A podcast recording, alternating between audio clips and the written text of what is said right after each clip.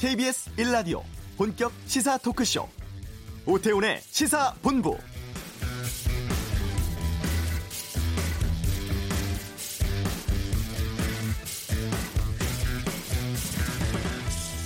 확인된 피해자 6천여 명, 사망자 1,390여 명. 2011년 불거진 가습기 살균제 사건입니다. 검찰이 이 사건 재수사하고 있고 최근에 SK 케미칼 임원이 증거 인멸 혐의로 구속됐습니다. 회사는 그동안 당당하게 잘못이 없다 이런 주장을 해왔었는데요.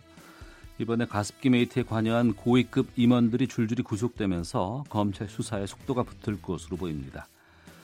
처음 이 문제가 공론화된 지 벌써 8년 지났습니다. 그동안 살균제 소비자들이 고통을 받아온 것은 훨씬 더 이전부터였겠죠. 아직도 수많은 피해자들 고통과 절망 속에서 힘겨운 싸움 이어가고 있는데요. 오태훈의 시사본부 잠시 후 이슈에서 가습기 메이트 사건 현재 상황 알아보고 피해자도 연결해서 말씀 나누겠습니다. 월요일의 정치구만리 오늘은 민주평화당 박지원 의원과 함께합니다. 냉각기 갖고 있는 북미 협상 채널의 현재 분위기는 어떤지 김현욱 교수의 외교 전쟁에서 살펴보겠습니다. KBS 라디오 오태훈의 시사본부 지금 시작합니다.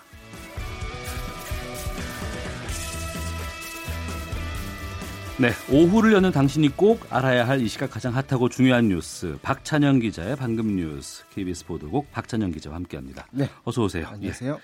자, 오늘 어떤 뉴스부터 시작을 할까요? 네, 비례대표제 관련 소식입니다. 어, 자유한국당을 제외한 여야 사당이 그 총 300개 의석 가운데 권, 권역별 연동형 비례대표 75석 도입을 추진하는 선거제 개편안을 어제 마련을 했는데 어젯밤에 7시간 넘는 마라톤 회의 끝에 그 겨, 개편안에 합의를 했습니다. 네. 그 내용을 보면 의원 정수는 300명 그대로 하고 지역구를 225석, 비례대표를 75석으로 어, 배분을 했습니다. 그러니까 네. 기존에 비례대표가 47명이었으니까 28명 비례대표가 늘어나는데요. 또 당 자율에 맡기는 석패율제를 도입하고 만 18세 이상에게 선거권을 부여하는 그런 내용을 담았습니다. 최대 쟁점이 그 비례대표 의원 그 75석 이걸 어떻게 계산하느냐인데 네. 어, 저도 굉장히 이해가 좀 어려운 부분인데 예. 일단 제가 이해한 바로는 이렇습니다. 그 비례대표를 여섯 개 권역으로 나눠서 네. 정당 득표율의 50%를 연동해서 우선 배분을 하는데요. 그러니까 여기서 말하는 여섯 개 권역은 뭐 서울이라든지 수도권이라든지 이렇게 권역을 나눈 다음에 네네. 득표율에 따라서 50%를 먼저 연동해서 배분을 하고 배분이 끝난 다음에 남은 비례대표 의원석은 다시 정당 득표율을 반영해서 나름의 계산 방식으로 를 통해서 추가로 배분을 한다 음. 이런 내용입니다. 그리고 여야 사당은 권역별로 석패율제를 도입을 하는데 지역구 낙선자를 비례대표 선출하는 제도인데 권역별로 두명 이내로 하고요. 또 선거 연령과 관련해서는 아, 큰 쟁점이 됐었던 만 18세의 선거권 부여 조항을 이번 어, 사당 합의안에 넣기로 했습니다. 각 당이 의원총회 통해서 추인 절차를 거치게 되면 어, 국회 정개특위는 패스트트랙 지정 절차를 밟을 것으로 보이는데 지금 바른미래당이 어떻게 움직이는지도 지금 관심거리입니다. 바른미래당의 안에서 지금 당내 반발 기류도 엿보이기 때문인데요. 김관영 원내대표는 선거제도 개편을 위한 협상은 지금도 열려 있다면서 한국당의 참여를 요구를 했습니다. 네. 이런 절차만 거치면 쉽게 되는 건 줄 알았는데 당내에서는 패스트트랙 추진에 반대해서 일부는 지금 탈당까지도 거론하고 있다고 해요. 그래서 어. 바른미래당이 의원총회를 어떻게 거칠지 이것도 지켜봐야 될 것 같습니다. 한국당이 가만히 있지 않을 것 같은데 오늘 아침에 비상대책회의 연다고 하지 않았었습니까? 비상 연석회의 열었습니다. 예. 원래 의원총회를 계획했었는데 여야 사당이 어제 그 합의안을 내놓으면서 대응 수위를 아, 더 높였습니다. 황교안 대표가 이렇게 얘기했습니다. 지금 정권이 밀어붙이는 선거법 개정안의 패스트트랙 상정은 좌파 독재 정권의 수명 연장을 위한 입법 쿠데타다. 강한 어, 워딩을 했는데요. 여기에 대해서 정의당은 이건 날치기가 아닌 국회 선진화법에 따른 정당한 절차다. 음. 이건 그 기득권을 지키기 위한 한국당의 몸부림이 시작됐다. 이렇게 오히려 더 반박을 했습니다. 이제 한국당을 빼고 여야 사당이 선거제 개편안에 합의를 했는데 네. 한국당은 의원 총사 때까지 지금 내 걸면서 강하게 반발하고 있는데요. 실제 패스트트랙까지 갈 수 있을지 앞으로 음. 진통 예상이 됩니다. 네. 그리고 아, 버닝썬 이 정준영 관련 수사는 지금 어떻게 돼가고 있어요?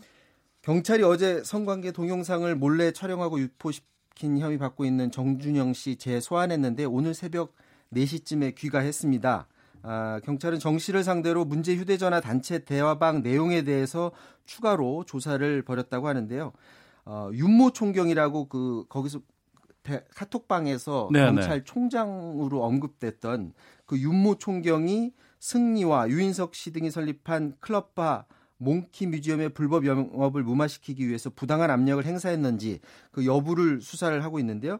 2016년 7월에 어, 경쟁 업체가 이 몽키 뮤지엄을 식품위생법을 위반했다고 경찰에 당시 신고를 했습니다. 네. 근데 유 씨 등에게서 이 내용을 윤 총경이 들었거든요. 그리고 그 상황을 알고 지내던 부하 경찰관에게 전달을 하면서 음. 신고 내용을 좀 알아봐 달라. 라는 취지로 어, 전화를 한 것으로 지금 알려져 있고요. 네. 당시 윤 총경이 서울 강남이 아닌 다른 지역에 근무했다고 합니다. 아, 실제 당시 승리와 유인석 씨가 있는 대화방에는 누가 찌른 것도 다 해결될 듯 총장이 다른 데서 시샘에서 찌른 거니까 걱정하지 말고 다 해결해 준다. 이런 식으로 말했다는 내용이 예, 나오고 있습니다. 어, 앞서 윤총경은 승리 유인 어, 승리하고 유인석 씨 등과 세 차례 식사를 했다라고 본인이 밝히면서도 그 밥값은 자신이 냈다고 진술을 했고요. 네. 경찰은 융총경과 별도로 클럽 버닝썬 미성년자 출입 사건을 무마해줬다는 의혹 받고 있는 어, 강남경찰서 소속 수사관 한 명을 직무유기 혐의로 입건해서 조사하고 있습니다. 네. 그 김학의 전 법무부 차관 성접대 관련 조사는 지금 어떻게 진행되고 있습니까? 오늘 그 조사단 활동 기한 추가 연장 여부 결정한다면서요? 오늘 오후에 합니다. 예. 오늘 과거사위원회가 오후에 회의를 열고 이달 말로 예정된 진상조사단의 활동 기한 연장을 할지 여부를 논의할 예정인데 이미 지난 11일에 조사단이 활동 기한 연장을 요청을 했었거든요. 근데 그때 당시 과거사위는 수용하지 않았었습니다. 네. 지난해 2월 출범일에 이미 세 차례 활동 기간이 연장된 만큼 어, 계획대로 이번 달 말까지 대상 사건 조사 그리고 심의 결과 발표를 마무리하겠다라는 그런 계획이었었는데 조사 대상에 오른 개별 사건 15건 가운데 용산 참사하고 또 고 장자연 씨 사건 그리고 김학의 전 법무부 차관 성접대 의혹 그리고 낙동강변 2인조 살인 사건 이렇게 네 건의 진상조사 마무리 그리고 결과 발표를 남겨두고 있는데요. 과연 오늘 오후에 어떤 결과가 나올지 음. 예, 주목해봐야 될 것 같습니다. 네. 그리고 청담동 이른바 그 주식 부자의 부모가 살해돼서 지금 이슈가 되고 있다고 하는데 이게 어떻게 된 거예요? 그 청담동 주식 부자라고 이희진 씨라고 하는데요. 예. 어, 이 사람이 왜 청담동 주식 부자라고 불리냐면 증권 저, 어, 전문 방송에 굉장히 자주 출연했던 주식 전문가였는데 자신의 블로그나 SNS에 어, 청담동에 있는 고급 주택이나 또 고가의 그 수입차 사진을 올려서 자신이 돈 가지고 있는 돈을 굉장히 과시를 해서 청담동 주식 부자라고 이렇게 일컬었다고 하는데요. 네. 어, 이 사람의 부모가 지금 살해된 채 발견이 됐습니다. 그저께 아, 이 씨의 아버지가 평택의 한 창고에서 발견이 됐고요. 어머니는 안양의 집에서 각각 숨진 채 발견이 됐는데 그 시신에 모두 외상이 발견돼서 이건 어, 살해된 것으로 경찰은 보고 있고요. 어. 경찰은 실, 실종 신고 접수 2시간 만에 이들을 발견을 했고 그리고 수사를 벌여서 시신 발견 다음 날인 어제 유력한 용의자를 검거했습니다. 용의자는 어, 경찰에서 이렇게 진술을 했다고 합니다. 이진 씨 부모와 돈 문제가 있어서 범행을 했다 이렇게 진술한 것으로 알려져 있는데요. 이 용의자가 이희진 씨의 투자 유치로 인해서 어, 인한 피해자인지 아닌지는 아직 확인이 되지 않았습니다. 근데 경찰은 이 용의자 말고 같이 네. 범행을 한 것으로 추정되는 나머지 세 명도 지금 쫓고 있는데 아, 이 숨진 부모는 지난달 25일에서 26일 사이에 숨진 숨진 것으로 보이는데 가족의 실종 신고 자체가 늦어져서 실종 어, 시신 발견도 3주 뒤에나 이루어졌는데 아, 부부인 두 사람이 각각 지금 다른 장소에서 발견이 됐거든요. 그래서 예. 경찰 수사로 왜 도대체 이 사람들이 부모들이 다른 곳에서 시신으로 발견이 됐는지 이건 수사 결과를 봐야 될 것 같습니다. 알겠습니다. 박찬영 기자 함께했습니다. 고맙습니다. 자, 이어서 교통 상황 살펴보겠습니다. 교통정보센터의 윤여은 리포터입니다. 네, 점심시간을 보내면서 도로는 한결 수월해졌습니다. 다만 돌발 상황으로 어려운 곳이 있으니까 참고하셔야겠는데요. 남해고속도로 부산 쪽 창원 1터널 1차로에서 1차로에 장애물이 떨어져 있고요. 당진 대전고속도로 당진 쪽은 고덕 부근 2차로와 갓길에 걸쳐 고장난 화물차가 서 있어 주의가 필요해 보입니다. 중부고속도로 남이 쪽은 산곡 분기점 부근 2차로에 낙하물이 있고요. 영동고속도로 인천 쪽은 서안산 부근 4차로에서 사고 처리를 하고 있는데요. 밀리지 않아 2차 사고 위험이 높은 만큼 잘 살펴 지나셔야겠습니다. 중부내륙고속도로 창원 쪽은 감곡 부근에서 작업 여파 받고 있습니다. 여주 분기점에서 감곡 쪽으로 8km 정체고요.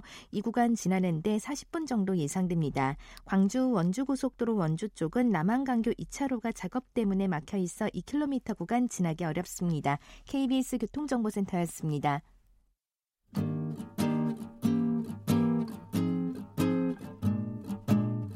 KBS 1라디오 오태훈의 시사본부 여러분의 참여로 더욱 풍성해집니다. 방송에 참여하고 싶으신 분은 문자 9730번으로 의견 보내주세요. 애플리케이션 콩과 마이케이는 무료입니다. 많은 참여 부탁드려요.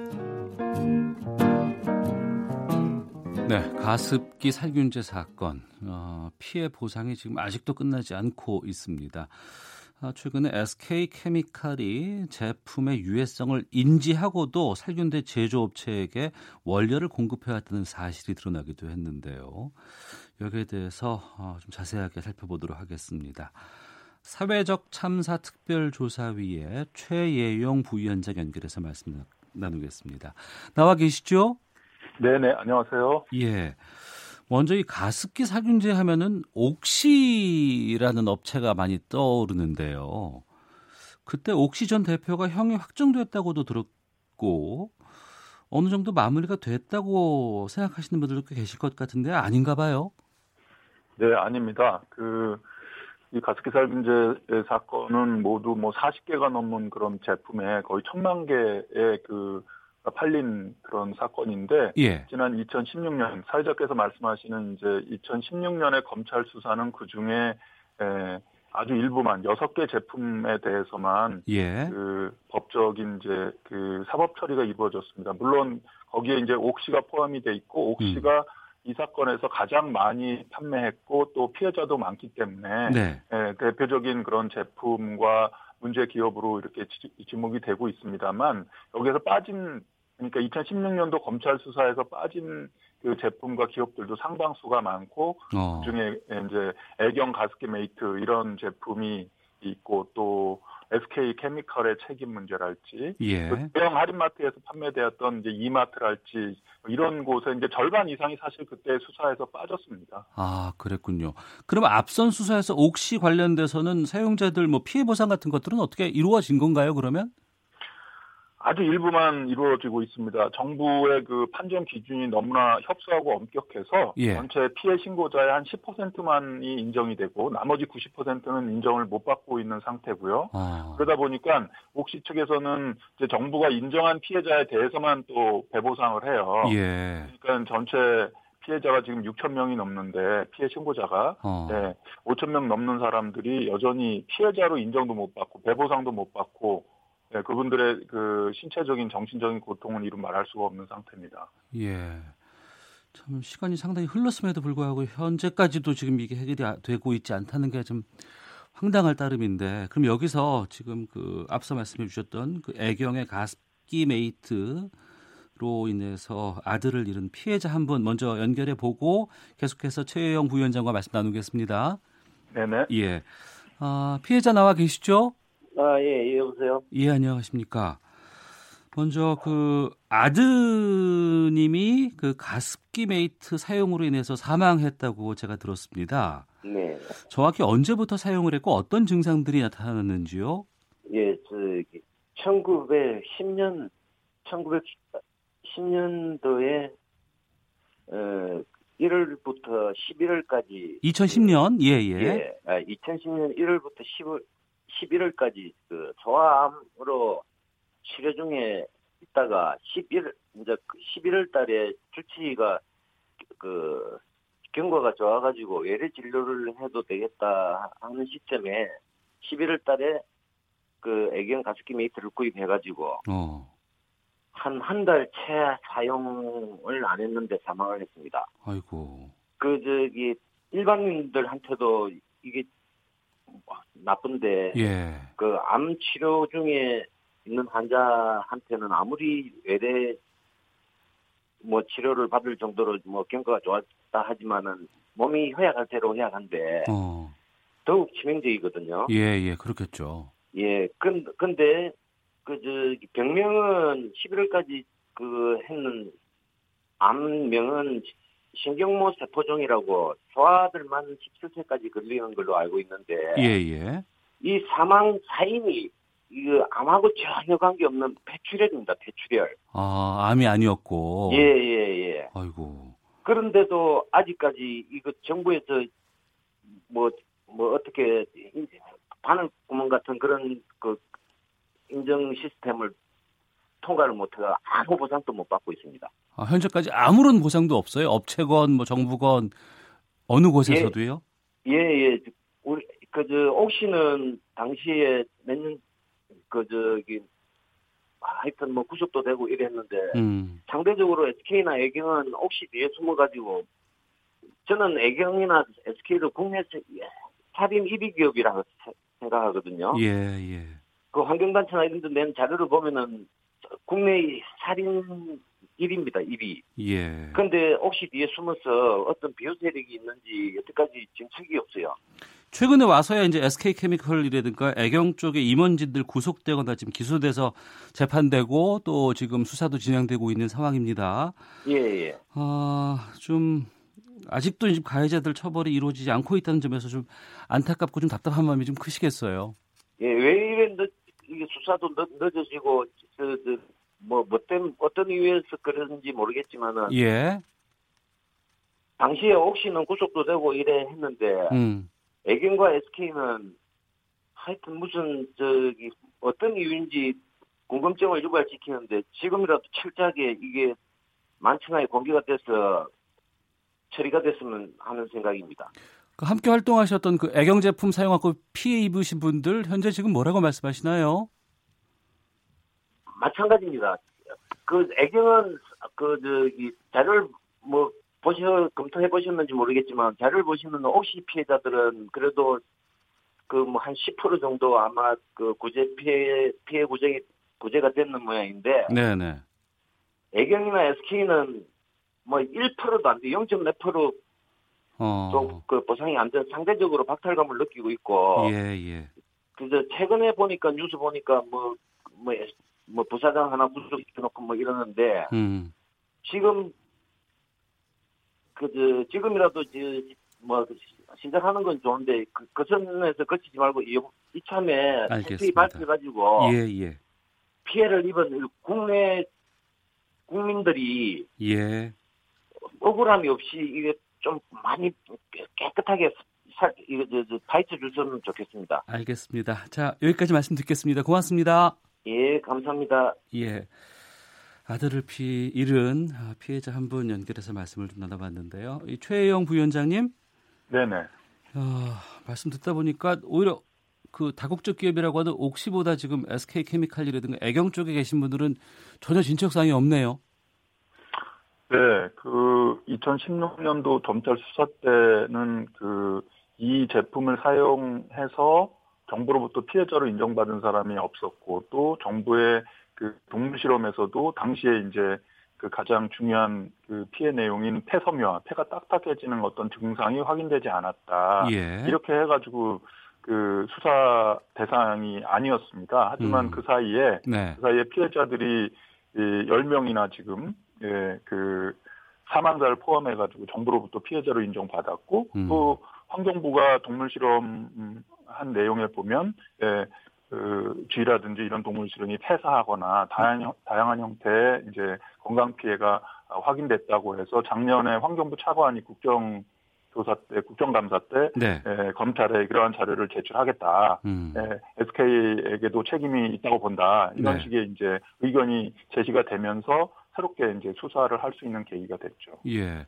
그동안 이 SK 케미칼 측은 가습기 살균제 문제에 책임이 없었다. 뭐 이런 입장을 계속 어, 견지해 왔었는데 왜 갑자기 또 부사장이 구속된 건가요?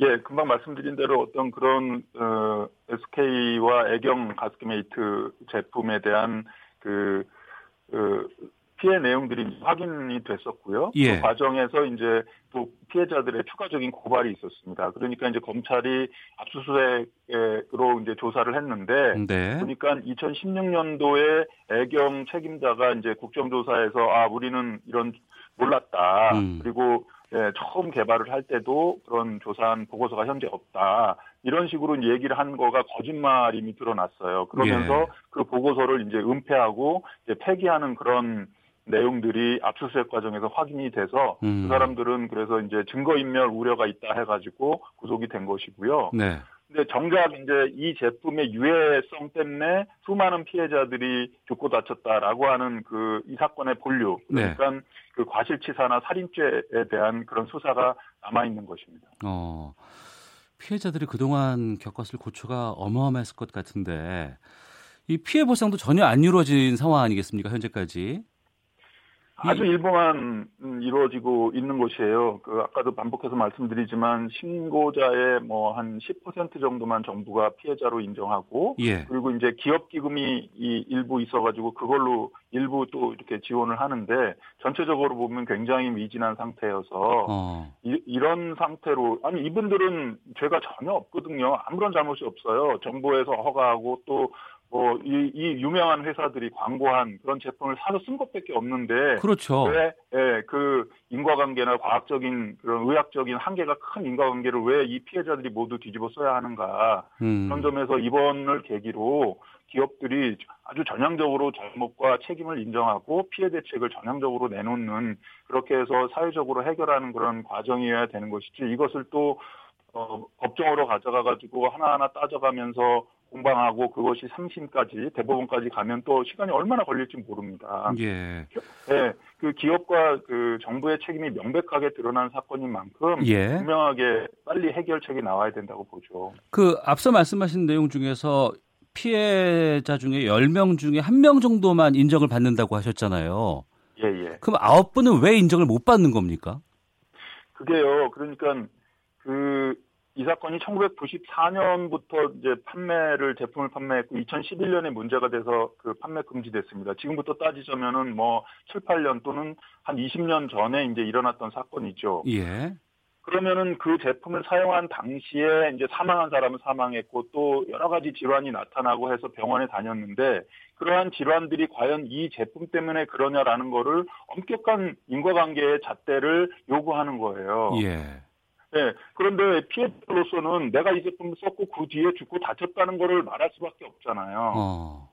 예, 그거에 대한 아주 명확한 인과관계, 이 폐가 딱딱해지는 이 증상이 과연 가습기살균제에 어떤 성분이 들어가서 이걸 일으켰느냐라는 그러한 과정에 대한 그 과학적인 엄밀성을 피해자에게 요구하니 피해자들로서는 답답할 노릇이고 또 거꾸로 이렇게 엄밀한 그 인과관계를 요구하는 것은 어, 가해 기업 그러니까 이런 제품을 만든 기업들에게 90%의 면죄부를 주는 결과를 낳는다는 겁니다. 아, 그렇군요. 네. 그런 점에서 지금까지 정부가 해온 방식이 뭐 100% 틀렸다고 할 수는 없지만 굉장한 한계를 가지니 예. 네, 지금까지 방식보다는 완전히 새로운 방식. 기, 어떻게 보면 음, 기업들이 아니 우리 제품 써가지고 저런 질환이 나타날 리가 없다라고 반증해보라 이거예요. 어. 반증을 하지 못하면 이분들은 당신네들 제품 때문에 그랬다고 우리는 볼 수밖에 없다. 예. 라는 그런 식의 뭔가 총괄적인 예, 사회적인 어떤 해결 방식이 필요한 상황이죠. 예.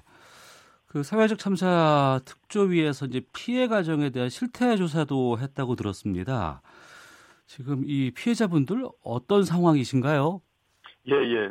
저희가 작년에 이제 그 특별법에 의해서 발족하면서 정부는 이제 그 질환별로 조사를 하거든요. 좀 전에 말씀드린 대로. 예. 하지만 어, 피해자들은 그 이거를 그, 이 제품을 이제 가정 단위로 사용하지 않습니까? 네네. 그래서 어떤 사람은 어, 피해자로 신청하고 어떤 사람은 경증으로 신청 안 왔지만 사실은 온 가족이 모두 다 이제 피해를 보고 있는 사, 상황이어서 피해 가정 단위로 조사를 했더니 정부가 인정하는 질환보다 훨씬 다양한 전신 질환이 현재 진행 중이고 호소를 하고 있고 또 정신 건강이 굉장히 심각한 것으로 그렇게 나와요. 우울증, 불안 장애, 뭐 자살 위험, 또 자살 시도 뭐 전체 그 조사 대상자 10명 중에 7명이 그 만성적인 울분 상태다. 이러한 예. 그 조사 결과도 있고요. 그리고 경제적인 피해도 뭐 엄청납니다. 사망자의 경우 한 400억 이상의 그런 경제적인 피해가 있다라고 조사가 된 그런 상황인데 어. 그런데 이제 정부로부터 피해자를 인정받아도 평균 한 1,500만 원밖에 저는 못 받으니 예. 이게 이제 해 결책이 아닌 거죠, 사실은. 어. 참, 확인된 피해자가 6천 명이 넘고 이 중에 약 1,400여 명이 목숨을 잃은 사건인데 이게 이렇게까지 어, 좀 미진하게 됐다는 게 좀 화도 나는데 앞으로 뭐 재판도 있겠습니다만 이 사회적 참사 특조위에서는 앞으로 어떻게 대응할 생각이신가요? 예.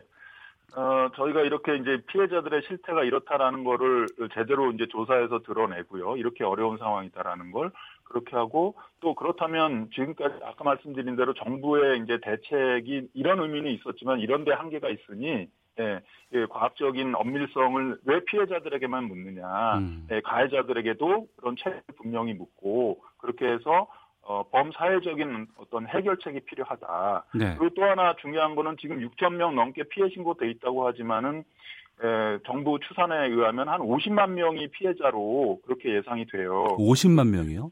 예, 예. 이 제품이 천만 개가 넘게 팔렸거든요. 어. 18년 동안에. 그러니까 모르는 거예요. 상당수의 피해자들은 자기가 이 제품 썼는지 기억도 못하고 그 제품 때문에 우리 가족이 죽고 다쳤는데 그 사실 자체를 모르거나 뭐 우리 우리 집에 그런 일이 있었다라고 전혀 생각지 못하는 거죠. 예. 그래서 그 진상 규명이라고 하는 것은 네, 신고된 피해자들에 대한 어떤 건강 피해와 그 피해 대책도 물론이지만 지금 드러나지 않은 피해자들을 최대한 확인해내는 과정도 어, 진상규명의 중요한 과정이라고 그렇게 봅니다. 예, 알겠습니다. 우선 오늘은 여기까지만 말씀 듣고요. 다음에 또 한번 저희가 기회 될 때 연결을 해서 좀 자세한 얘기들, 진행 상황들 좀 살펴보도록 하겠습니다. 오늘 말씀 고맙습니다.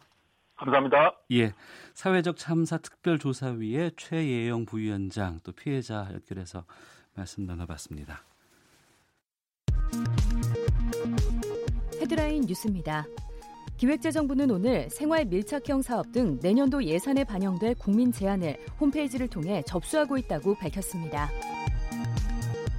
최정호 국토교통부 장관 후보자는 현재 우리나라 집값 수준이 선진국에 비해 아직은 높은 수준이라고 밝혔습니다. 통일부 이유진 부대변인은 오늘 정례 브리핑에서 이산가족 화상상봉 진행 상황과 관련해 현재 모니터 등 물자 구매를 준비 중에 있고 그동안 10년 넘게 방치된 국내 13개 화상상봉장에 현장 점검을 실시하고 있다고 밝혔습니다.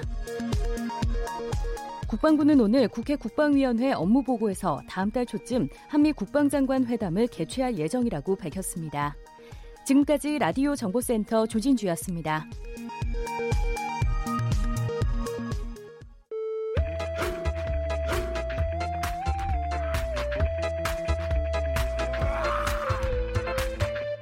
오태우래 시사 본부.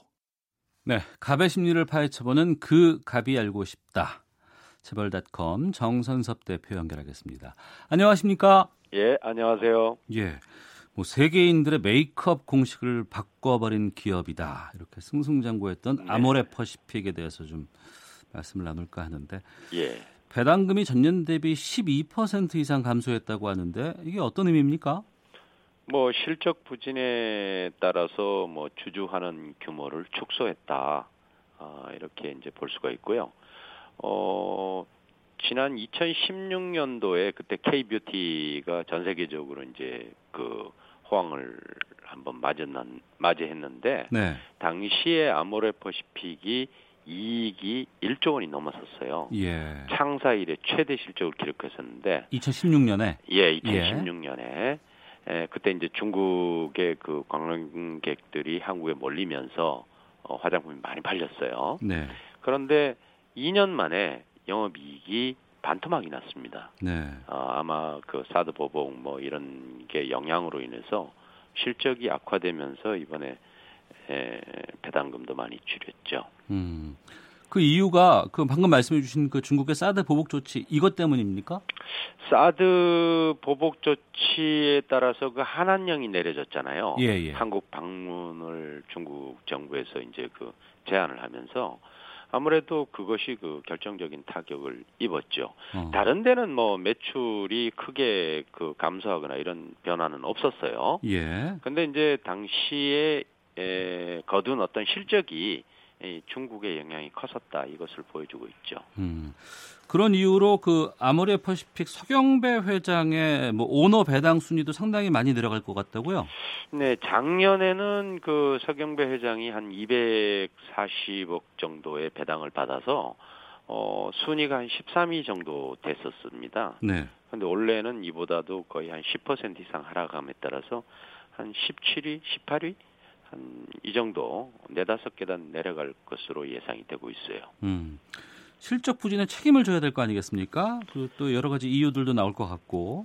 네. 이 회장에 대한 행보는 어떻게 지금 달라질까요? 어, 최근에 그 서경배 회장이 이 원래는 연초에 연초부터 그 긴축 경영을 하겠다 이런 발표를 했었어요. 예. 어, 대표적으로 이제 그 작년이었는데 용인의 그 K뷰티 산업 단지라는 걸 조성하겠다면서 1,600억 투자 계획을 발표 밝혔었거든요. 예. 이걸 그 상당 기간 연기를 했고 또 일부 뭐그 어, 광고라든가 행사 같은 거 특히 또 기부금 같은 거를 많이 줄여서 아마 긴축 경영의 짠돌이 경영으로 돌아간 그런 모습을 보였어요. 음. 그 우리나라 기업들 배당금이 다른 나라와 비교해 봐서 유독 좀 저조하다고 하는데 배당금은 어떻게 결정되는 겁니까? 배당금을 어떻게 주느냐 하는 것은 이제 두 가지 지표로 우리가 보는데요. 예. 그것은 순익이 순익에서 배당금을 얼마나 주느냐 하는 것을 얘기하는 배당 성향이라는 것이 있고, 예. 어또 어, 현재 그 시장에 이제 상장돼 있다면은 그 주가 대비해서 어, 주당 그 얼마를 주느냐 하는 시가 배당 이 두 가지 지표가 있어요. 예. 이 두 가지 지표를 보면은 어, 이익에서 어, 대개 그 배당을 하는 규모는 우리나라의 경우에 한 5%에서 6% 정도 됩니다. 네. 어, 그런데 시가 배당, 즉 그러니까 주가에 대비해서 하는 것은 2% 미만이에요. 어. 어, 그러면 결국은 주식을 사도 시장 금리보다도 못한 배당을 받는다 이런 얘기예요. 보유하고 있어도 그러네요. 예, 네, 예. 그렇죠. 어, 그렇기 때문에 결국은 배당을 뭐 높이거나 낮추거나 했을 때는 이것이 주주들 그러니까 현재 주식을 사는 주주들한테 별로 이익이 없고 음. 어 실제로 그 원가에 샀던 그 오너 일가족 있죠. 예, 예. 대주주 일가족은 아무래도 뭐 액면가에 샀을 거 아닙니까? 네. 아, 그러니까 그들만의 배당 잔치다 이런 얘기가 나오고 있어요. 그런데 이제 외국의 경우는 어떠냐? 음. 배당 성량은 대개 한 10% 압박 정도 됩니다. 예. 우리보다는 훨씬 높은 수준이죠. 어. 그리고 시가 배당도 어 상당 부분 어, 주가에 반영해가지고 예를 들면 주가가 오르면은 배당을 높이고 하는 이런 그, 그 연동률이 높단 말이에요. 네. 근데 우리의 경우에는 이것이 낮기 때문에 외국인뿐만 아니라 국내 주주들도 뭐 상당히 불만이 많죠. 그 한국 기업들이 왜 이렇게 배당에 인색한 거예요? 배당이 인수, 인색한 이유는 이제 크게 두 가지로 보는데, 예. 첫 번째는 대부분 그 우리나라 지배 구조를 보면 오너 일가족이 대주주잖아요. 예, 예. 어, 그러니까 어, 자기들 중심적으로 경영을 하고 있다는 그런 얘기이고, 음. 어, 아무래도 뭐, 어, 그, 주주들에 대해서는 개꾼이다 뭐 이런 생각을 갖고 있는 것 같아요. 어, 어 그리고 어, 우리나라의 기업에는 실적 변동에 따라서 현금 보유라든가 재무 구조가 굉장히 불안해요. 예. 이러다 보니까 배당이라는 것은 사회 유출금이라 그러거든요. 음. 이제 그 회사의 돈이 빠져나가는 거니까 네네. 네. 이것을 줄임으로 해서 어, 회사에 돈을 많이 쟁여 놓겠다. 음. 아, 이런 어떤 그 불안 심리 때문으로 해석을 하고 있죠. 네. 그 stewardship code인가요? 이거 도입해서 네네. 국민연금을 비롯해서 이제 기관 투자자들 네네. 이쪽에서 좀 힘이 세기 때문에 적극적인 주주권 행사를 지금 계속해서 요구하고 있는 상황인데 네네. 이렇게 되면은 좀 앞으로 배당이 좀 확대될 상황으로 봐도 되겠습니까? 아유, 그 작년부터 나타난 현상인데요. 예. stewardship code에 대해서 국민연금의 본격적으로 자기네 자기네들이 주주권 행사에 나서겠다 이런 얘기를 했잖아요. 어. 그러면서 작년에 배당 그 성향이라든가 네. 배당금 규모가 굉장히 많이 늘었는데 음. 특히 올해는 사상 최대를 기록하고 있어요. 예. 어 다시 얘기하면 주주들이 어떤 행위를 했을 때에 기업들도 어, 배당금이라든가 사회 환원을 굉장히 많이 하고 있다는 얘기거든요. 어. 이것은 어, 최근에 이제 지금 말씀하신 대로 한진이라든가 현대차라든가 지금 그 국민연금이 이 이사들의 선임에 대해서라든가 주총에서 적극적으로 활약을 하고 있잖아요. 예, 예. 이러다 보니까 아무래도 기업 입장에서는 주주 달래기 차원에서 음. 배당금을 높여줄 가능성이 높죠. 그리고 실제로 그런 현상이 나타나고 있죠. 네. 그런데 그 배당 확대가 항상 뭐 옳은 선택인가에 대해서도 고민 좀 있네요. 그 배당이라는 것은 그 주주들이 주식을 보유한 것에 대한 어떤 어 주인에 대해서 어 뭐 회사의 자산을 일부 나눠주는 그런 거거든요. 예. 그러면 어, 뭐 배당을 높이면은 아무래도 회사 내에 돈은 뭐 줄어들 가능성이 높죠. 음. 요보금은. 어, 그런데 에, 우리가 보면은 배당이 사실은 금리에 적합하는 수준으로 어, 지불을 해야 주주들도 주식 투자하는 의미가 있잖아요. 예. 그리고 또 어, 자기네들은 그러면 회사 안에서 어, 뭐 그 월급 잔치를 하고 어, 뭐 보수 잔치를 하고 이런 상황인데 음. 주주들만 배제해서는 안 되겠죠. 우리나라는 그것이 괴리, 괴리율이 굉장히 커요. 예. 그러다 보니까 주주들의 불만도 많고 제가 보기엔 지금보다도 훨씬 높은 수준의 배당을 지불할 해야 된다고 보는 거죠. 알겠습니다. 자 여기까지 말씀 듣겠습니다. 고맙습니다. 네, 고맙습니다. 네, 재벌닷컴의 정선섭 대표와 함께 했습니다. 어, 1부는 여기서 마치도록 하겠습니다. 잠시 후 2부 정치 구말리 있습니다. 민주평화당 박지원 의원 연결해서 어, 현재 정치 상황 또 진보 세력 붕괴에 대한 대응 방안 고심해 보는 시간 갖도록 하겠습니다. 이어지는 외교 전쟁 김현욱 국립외교원 교수와 함께 비상사태 무력화 결의안에 취임 후 첫 거부권을 사용을 한 트럼프 대통령의 속내 또 향후 트럼프와 미 의회 갈등 어디까지 치달을지 이야기해보는 시간도 준비하겠습니다. 뉴스 들으시고 잠시 후 2부에서 이어집니다.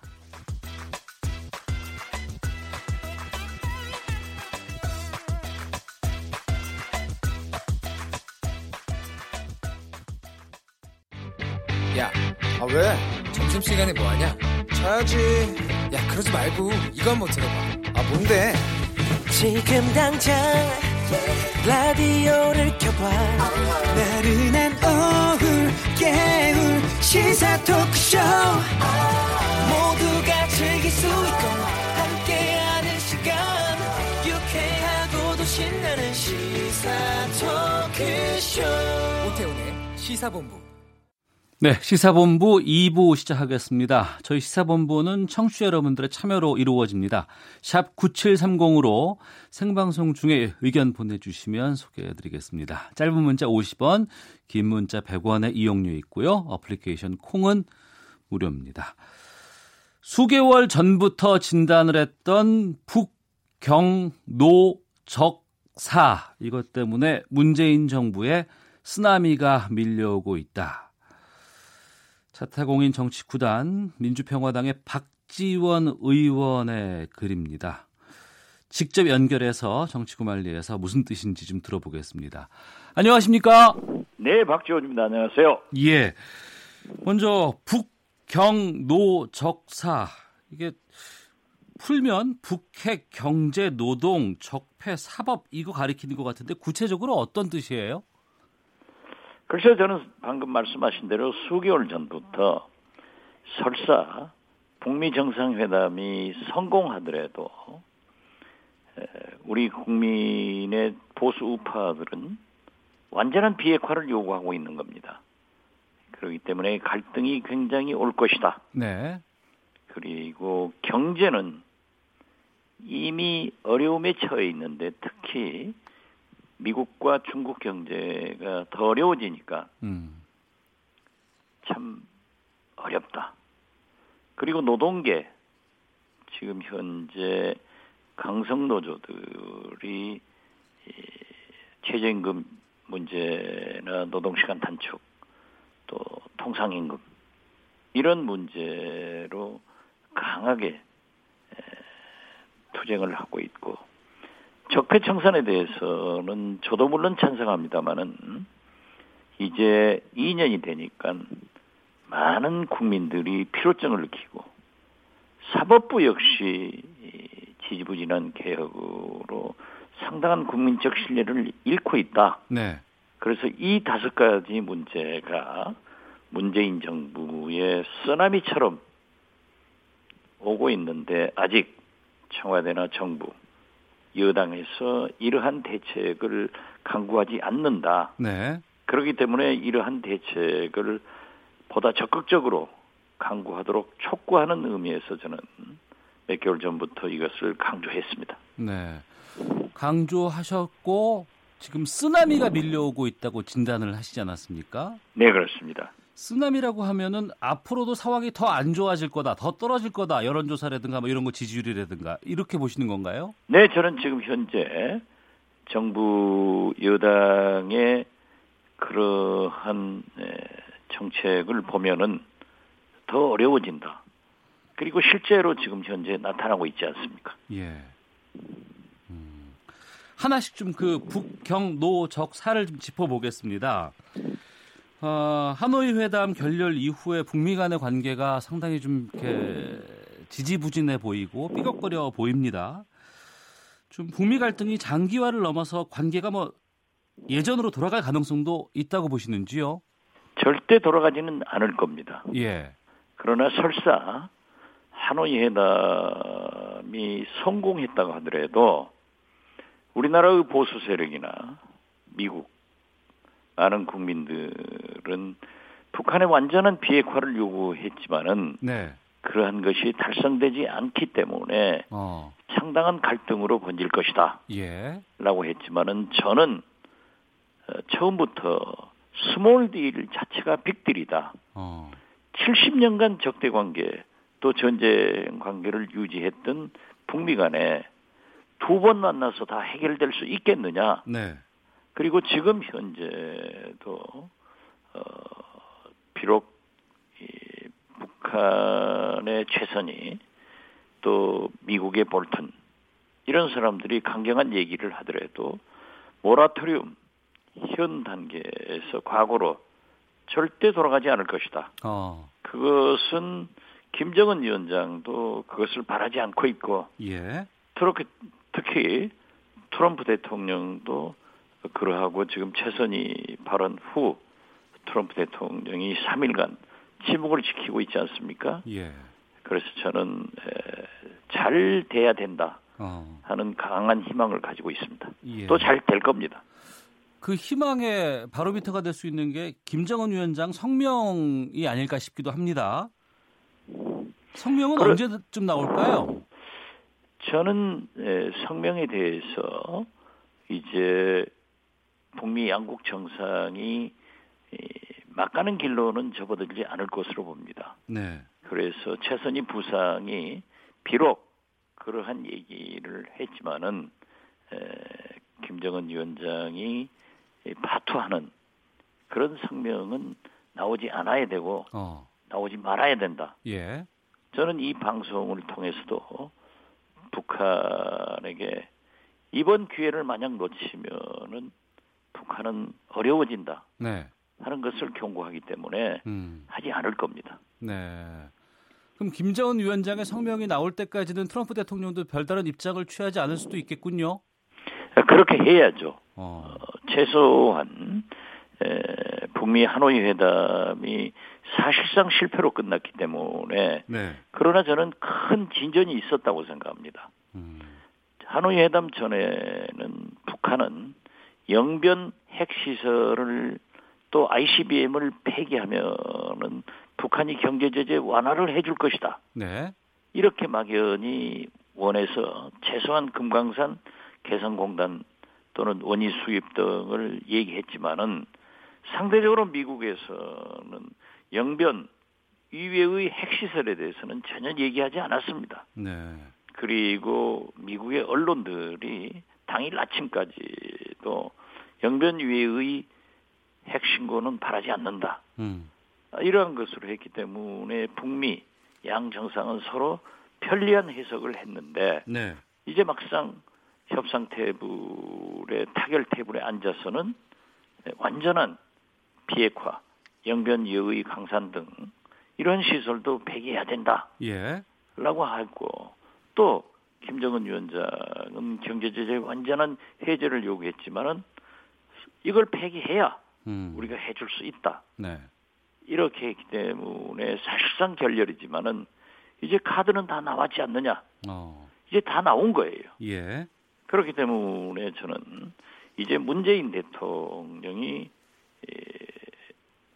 삼각 김정은 트럼프 음. 각각 정상회담을 해서 다시 예. 대화의 테이블에 북미 간이 앉으면은 저는 그 카드를 올려놓고 음. 어, 일괄 타결을 할 수 있고 네. 일괄 타결을 한 후에는 로드맵을 합의하고 타임테이블 시간표를 합의하면은 결국 비핵화 길로 갈 수 있다. 어. 저는 그렇게 보고 있습니다. 알겠습니다. 두 번째 경제에 대해서 자영업 붕괴 등 아우성, 미국, 중국 등 세계 경제는 나빠집니다. 우리 경제 좋아진다는 예측 없습니다라고 진단을 해 주셨습니다. 이 정부가 경제 문제에 대해서는 어떻게 대응을 해야 성공한다고 보세요? 우리는 경제 10대 대국입니다. 네. 항공모함입니다. 누가 최저임금 인상을 노동시간 단축을 원전 죄송합니다. 탁 탈핵 아, 죄송합니다.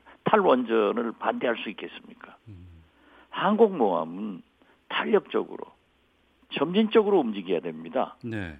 그런데 문재인 정부에서는 이게 마치 고무보트처럼 어. 확 틀다가 물에 빠진 겁니다. 예. 그래서 여러 가지 갈등이 나오고 있는데 에, 결국 점진적 탄력적으로 적용해야 해야 그 방향을 바꿔야 되고 예. 또 지금 세계 경제가 미국과 중국 의존도가 우린 높지 않습니까? 네. 나빠지고 있기 때문에 계속 그러한 통계나 언론의 보도를 보더라도 나빠지고 있지 않느냐. 어. 그러니까 이 경제 정책에 대해서는 문재인 대통령께서 과감하게 수정하고 예. 탄력적으로 적용해야 된다. 음. 점진적으로 적용해야 된다. 이것을 저는 예, 강조하고 있습니다. 가장 수정이 필요한 부분은 뭐라고 말씀하시겠습니까? 다시 한번 말씀해 주세요. 수정해야 된다고 말씀해 주셨는데요. 네. 가장 먼저 수정해야 될 것은 무엇이라고 보십니까? 경제 정책 중에서. 시급한 것은 에, 최저임금이나 노동시간 단축에 대해서 에, 또 탈원전에 대해서 점진적으로 좀 탄력적으로 적용해야 된다. 네. 그래서 자영업이 붕괴되고 있고 중소상공인 음. 또 대기업들도 어려움에 처해지는 환경을 정부가 주도적으로 개선시켜줘야 된다 네. 하는 생각을 갖습니다. 네. 아, 뭐 다뤄야 될 게 많은데 시간이 좀 한계가 있어서 저희가 좀이 어, 문제부터 좀 짚어보겠습니다. 지금 선거제 개편을 놓고 지금 국회 상황이 상당히 좀 시끄럽습니다. 어, 당장의 자유한국당 같은 경우에는 선거법, 공수처법 날치기 저지를 위한 긴급 대책 회의 열고 결사 항전에 나서고 있는데 이 선거법은 어떻게 된다고 보세요? 촛불혁명은 모든 국민들이 선거제도 개혁을 요구했습니다. 네. 어, 양 거대 정당이 주도하던 그러한 과거보다는 서로 협치를 위해서 다당제를 요구하기도 했습니다. 그러나 이제 자유한국당이 당리당략적으로 그러한 국민의 요구를 거부하는 것은 옳지 않다고 생각합니다. 물론 저희 당은 소수 정당이지만은 저는 개인적으로 어, 패스트트랙에 올리고 네. 그때까지도 계속 타협해야 된다. 어. 단 검경 수사권 조정이나 공수처 신설 5.18 관계법 개정에 대해서도 함께 올려야 된다는 생각을 가지고 있습니다. 어떻게 됐든 에, 저희 당도 손해가 날 수 있습니다. 이러한 것을 당리 당략적으로 자기 당이 이익이니까 손해니까 네. 이것을 떠나서 국민들이 요구하는 선거제도 개혁은 반드시 이번에 이루어져야 된다. 어. 그래서 자유한국당의 동참도 저는 호소를 합니다. 호소는 하시는데 자유한국당이 앞으로 어떤 선택을 할 걸로 전망하십니까?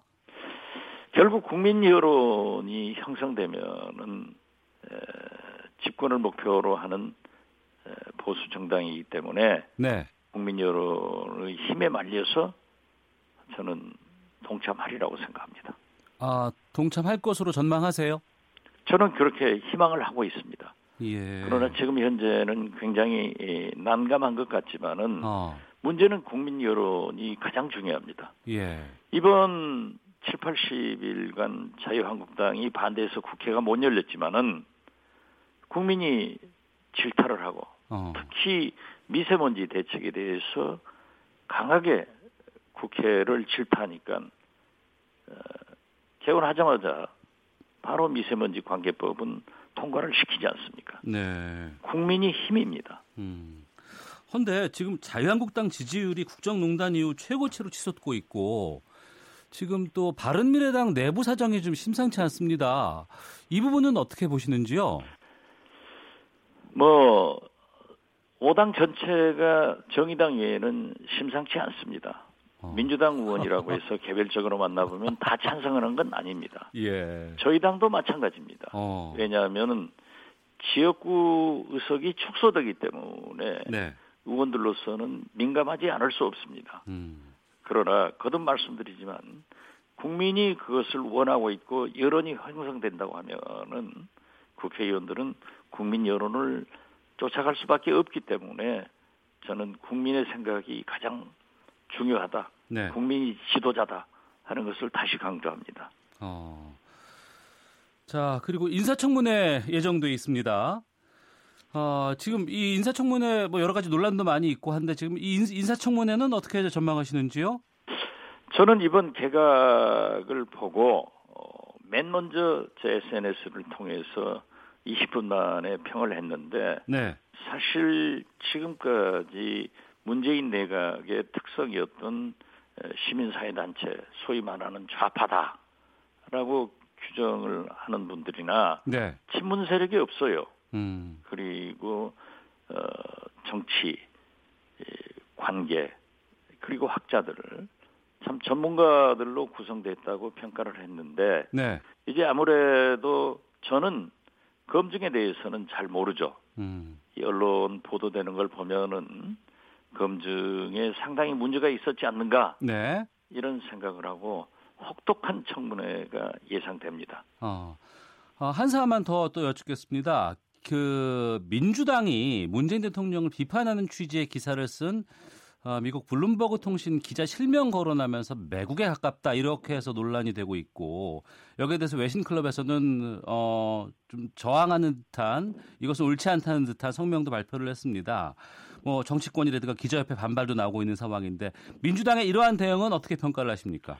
어, 민주당이 나경원 원내대표의 국회 대표 연설에서도 과잉 반응을 해가지고 결국 어, 나경원 대표를 욕만 들어주고 양비론으로 흘러가게 했습니다.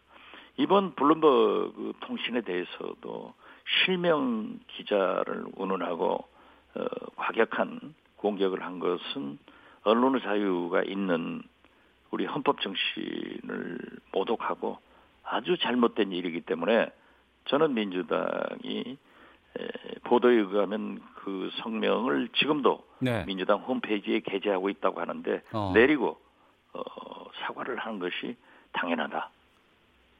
사람이 실수를 정당히 잘못을 할 수 있지만은 예. 반성하는 것은 더 크다. 음. 그렇게 생각합니다. 알겠습니다.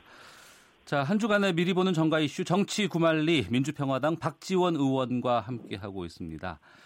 지난주 또 이번 주까지도 지금 가장 핫한 뉴스 중에 하나가 바로 클럽 버닝썬 사건입니다. 이게 검경 수사권 조정으로까지 튀면서 정치권으로 지금 옮겨가고 있는 상황인데 어, 박 의원은 이번 사건 어떻게 보세요? 글쎄요, 제가 약 12년 국회 법사위 최고참 의원입니다. 예. 그때마다 역대 정권에서 어, 김영삼, 김대중, 노무현, 이명박, 박근혜, 문재인 이어져 오면서 검경 수사권 조정 등 검찰 개혁을 부르짖었는데 네. 그때마다 검찰 아 죄송합니다.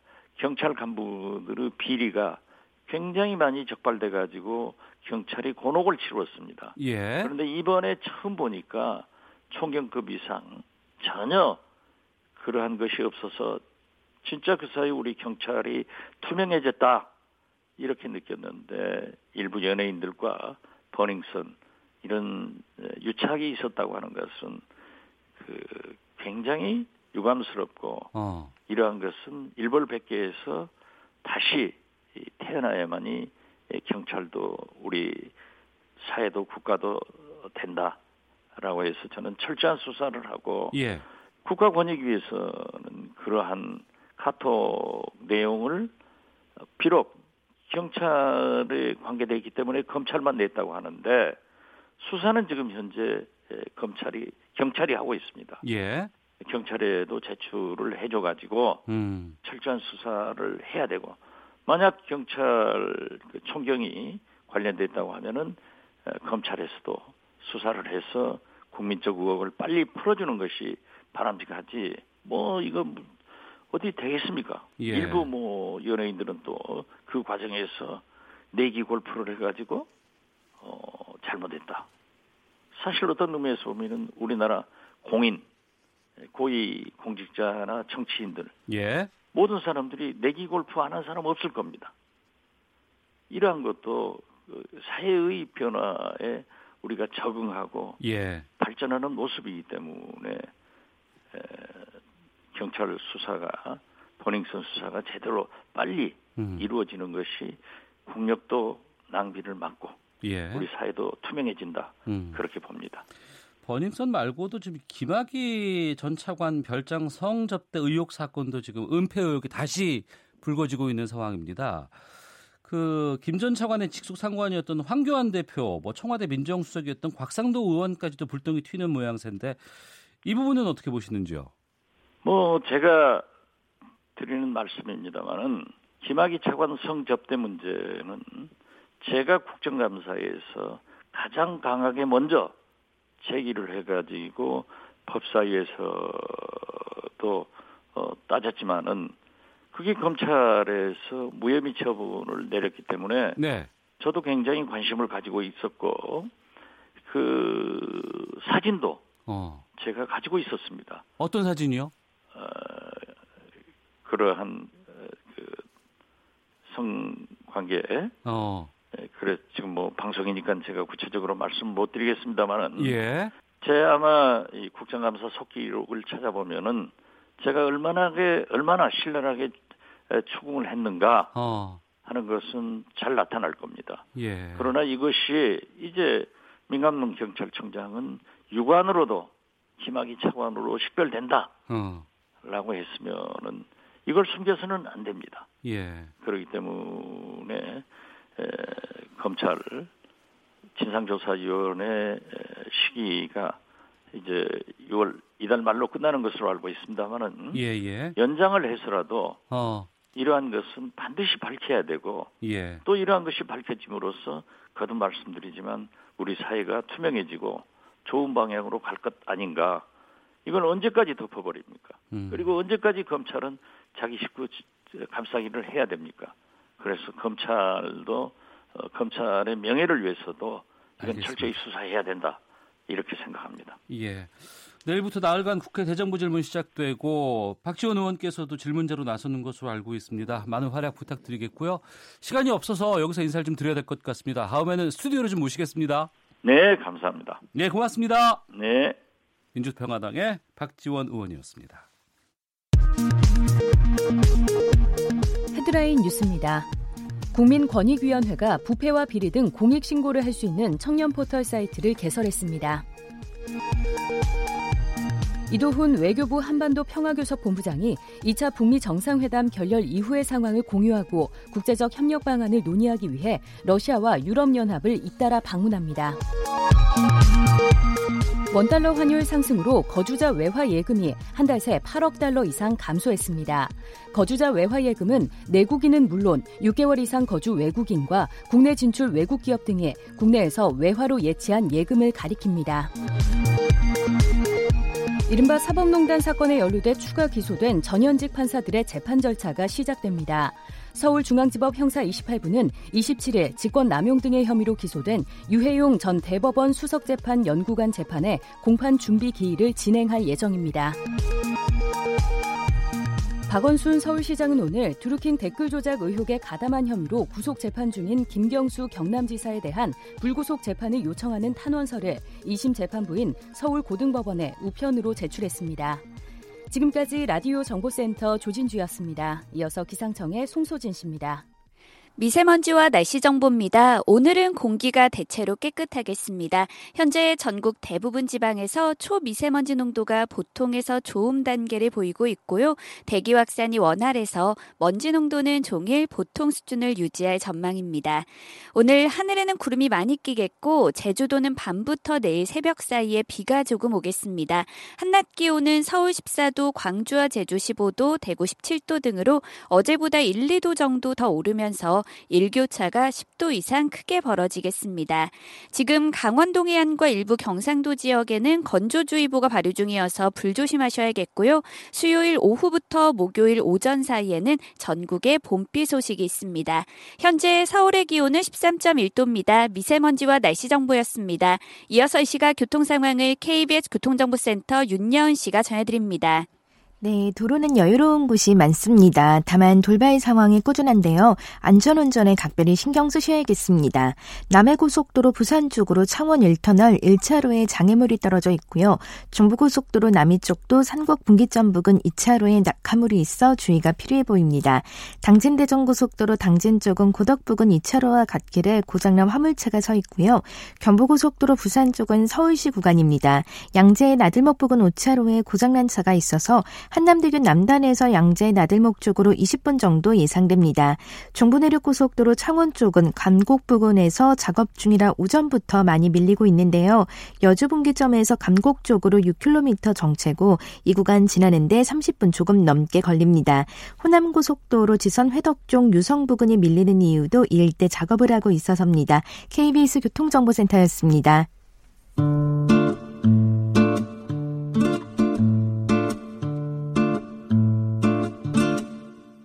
오태훈의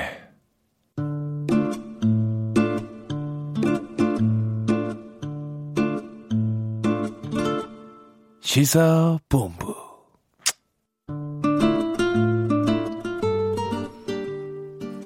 네, 매주 월요일 날카롭고 냉철한 분석이 돋보이는 코너 외교 전쟁이 있습니다. 국립외교원 김현욱 교수와 함께하겠습니다.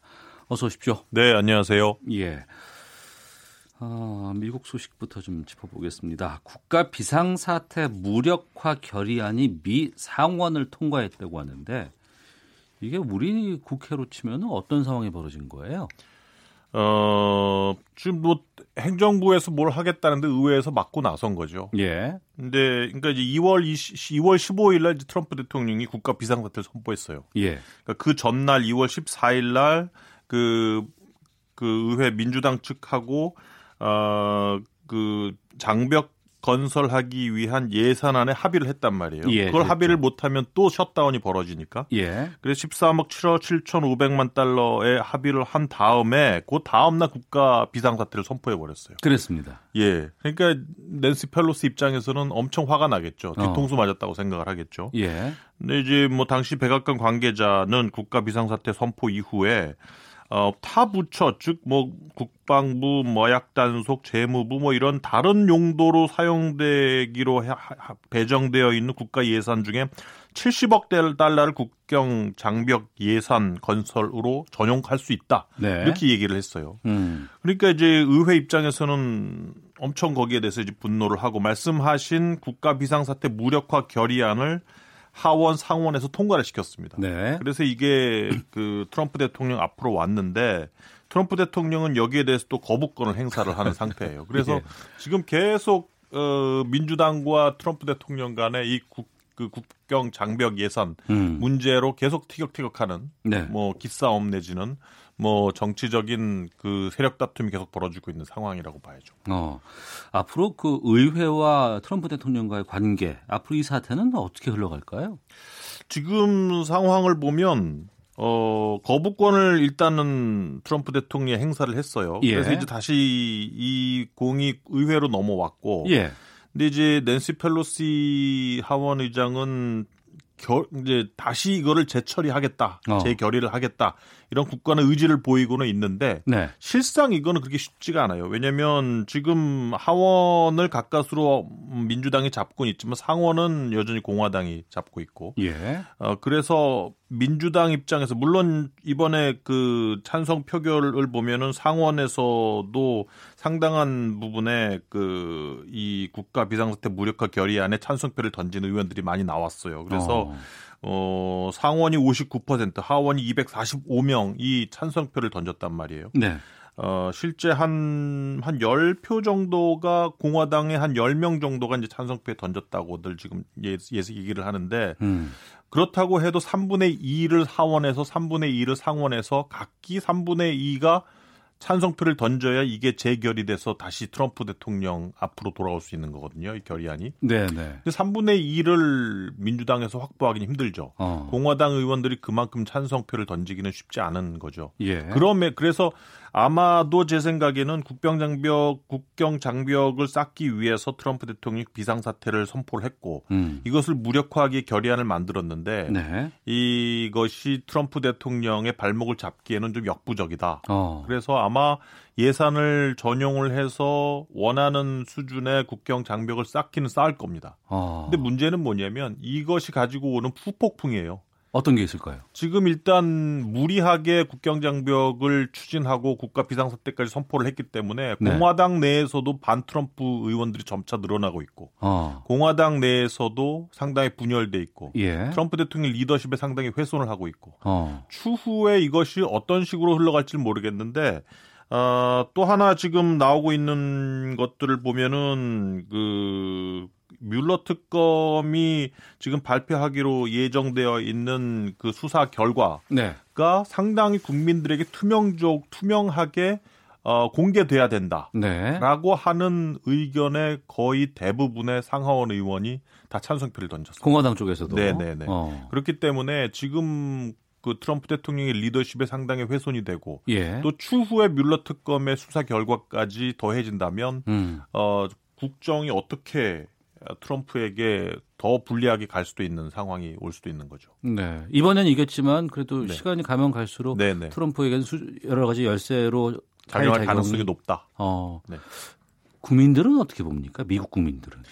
그게 참 재밌는데요. 지금 미국 의회라든지 워싱턴 DC, 즉 소위 말하는 엘리트 층들은 트럼프에 대한 반감이 강해요. 네. 근데 국민들은 여전히 트럼프에 대해서 지지하는 사람들이 아주 굳건하게 유지가 되고 있어요. 어. 이전에 대선 때는 소위 shy 트럼프라 그래서 예, 예. 여론 조사를 하면은 응답 안 하고 그런 사람들이 있었는데 이제는 shy 트럼프가 없어졌어요. 어. 아주 bold Trump supporter들이 더 나타나기 시작을 하고 있기 때문에 네. 지금 이렇게 트럼프 대통령이 국내 정치적으로 어, 의회하고 계속해서 이제 그 맞서고 있고 이런 상태인데도 지지율이 40% 나오고 있으니까 네. 아마도 내년 재선 때 되면 그거보단 더 오를 가능성이 높다고 봐야 되겠죠. 어, 알겠습니다.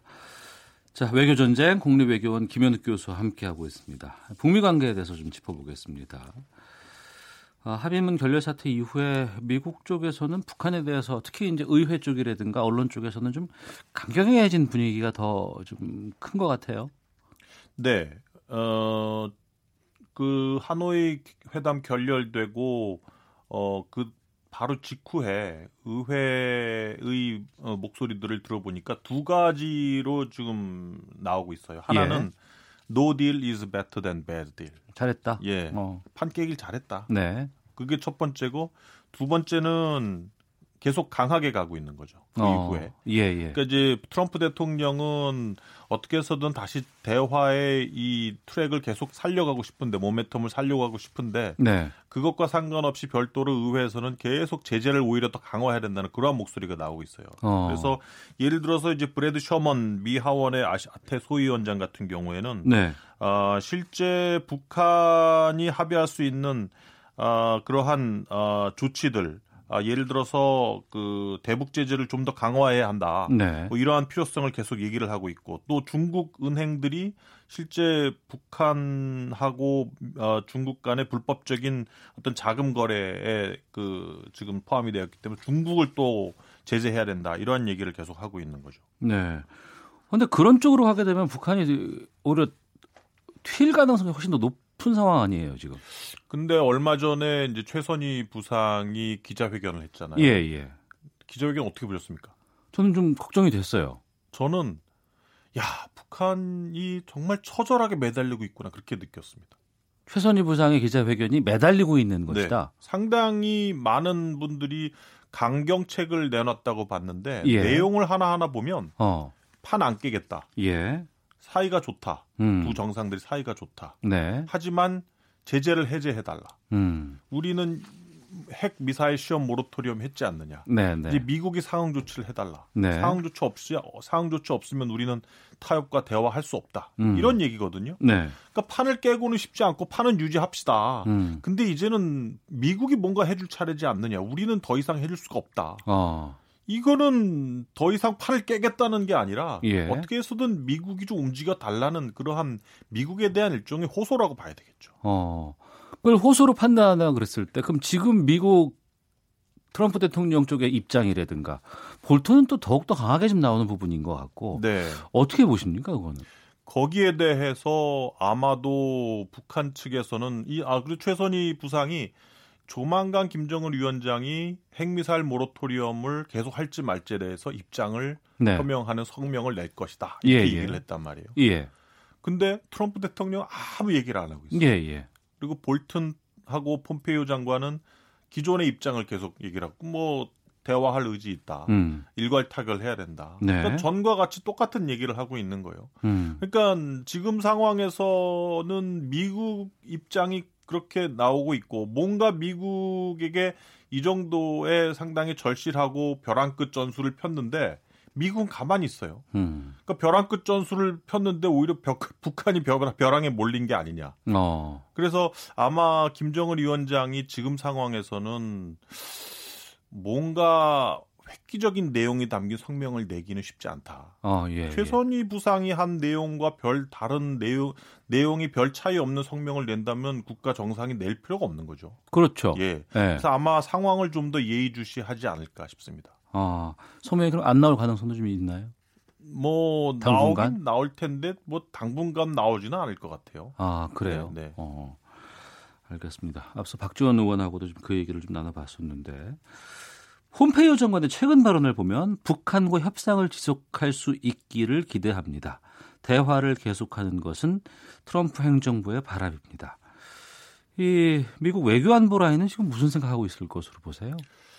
아, 저는 음, 지금 얼마 전 얼마 전에 그 워싱턴 포스트에서 나온 보도, 네. 즉 어, 백악관의 모 고위 관계자를 통해서 나온 말이다라고 하면서 이제 트럼프 대통령도 북한이 비핵화할 거라는 것에 대해서 뭐 상당히 좀 의구심을 가지게 됐다. 뭐 음. 이런 뉘앙스로 나왔어요. 예. 그러니까 이제 트럼프 대통령은 뭔가 북한과 미국과의 어떤 협상, 대화를 통해서 과거에 미국 정권이 하지 못했던 그러한 것을 이루고 비핵화를 이루고 음. 어떤 legacy를 만들고 노벨 평화상까지 받고 싶어하는 예. 그런 입장이었단 말이죠. 어, 획기적인 치적을 남기고 싶다. 네. 예. 근데 어, 북한이 비핵화 안 할라나 봐. 어. 이런 쪽으로 돌아섰다는 게 워싱턴 포스트의 내용입니다. 예. 그러면 지금 북미가 서로 대화의 프레임을 유지를 하고 싶어 하는데 네. 왜 프레임을 유지를 하고 싶어 하느냐? 음. 그, 그 질문을 좀 던져봐요. 우리가. 처음에는 북미가 비핵화를 위해서 한반도의 평화 체제를 위해서 대화를 시작을 했다. 네. 근데 지금은 왜 대화를 하려 그러지? 음. 최악의 경우를 피하기 위해서 아닌가? 예. 이런 의구심을 가지게 되는 거죠. 음. 그러면 이거는 정말 최악의 경우인 거죠. 예. 아무런 진전이 없이 결과 없이 비핵화나 평화 체제의 구성 없이 이라는 목표 없이 그냥 최악의 경우를 막기 위해서 음. 뭐 김정은 위원장 입장에서도 판을 깨면은 당장이 당장 맥시멈 프레셔보다 더 강한 프레셔나 제재가 들어오니까 네네. 이걸 피하기 위해서 프레임을 유지하는 거고 어. 뭐 트럼프 대통령 입장에서도 자기가 시작한 북미 협상을 깨버리면 자기 부정이 되니까 이거를 유지를 시켜 시켜 보려고 하는 것이고 예. 만약 그렇다고 한다면 우리 정부는 상당히 힘들어지겠죠. 어. 원 원했던 뭐 비핵화라든지 예. 한반도 평화 체제 구성이라는 목표가 다 사라질 수 있으니까 어. 그렇기 때문에 지금 상황에서 우리 정부의 중 중재 촉진자 뭐 이런 용어 선택이 요새 조금 혼동이 오는데 예. 우리 정부 역할이 더 중요해졌어요. 이제는 네네. 어. 그러니까 우리가 나서야지만 양국 특히 이제 북미 간에 다시 좀 재협상 같은 것들이 좀 갈 수 있지 않을까 그렇게 전망하시는 거네요.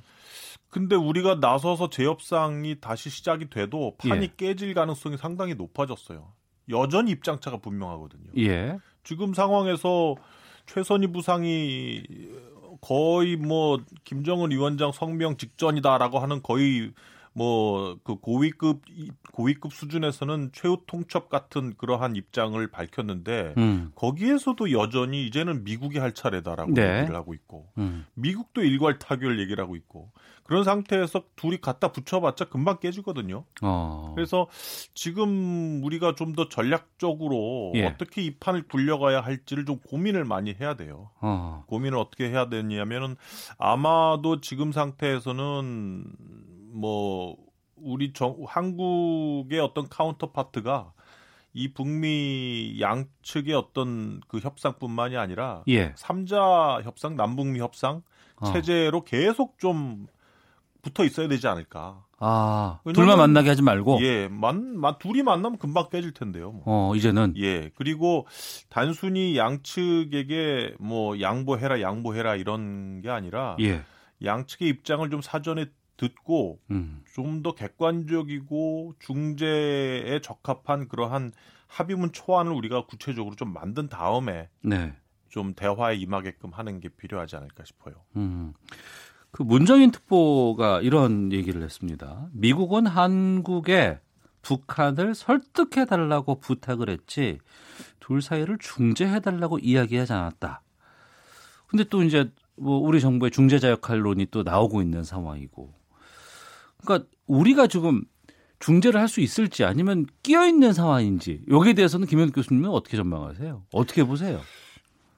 그러니까 지금 양측이 어, 서로에 대해서 바라보는 간극이 너무 크기 때문에 예. 한국의 역할도 더 부정적으로 인식을 하고 있는 것 같아요.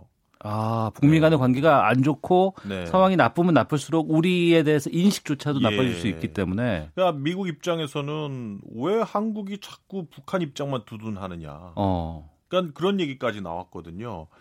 저번에 그 한미 정상회담, 그러니까 첫 번째 그 싱가포르 정상회담 끝나고 나서 미국 내에서는 한국 못 믿겠다. 음. 한국이 북한의 입장이 이렇다 하고 전달해 왔는데 북한을 만나보니 실제 그렇지 않더라. 네.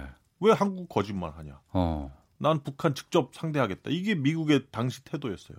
아, 지난해. 네. 예, 예. 그리고 얼마 전에 나왔던 최선희 부상 얘기도 한국은 미국하고 동맹국이고 같은 편이지 않느냐. 어. 무슨 중재냐. 어. 이런 얘기를 했어요. 예. 그러니까 미국이나 북한이 서로 한국에 대해서 오히려 불만을 털어놓는 거죠. 어. 우리 측 입장에서 좀 해야지 왜 저쪽 편 얘기를 자꾸 듣느냐. 예, 예. 그래서 지금 상태에서는 우리의 중재 역할을 하려면 음.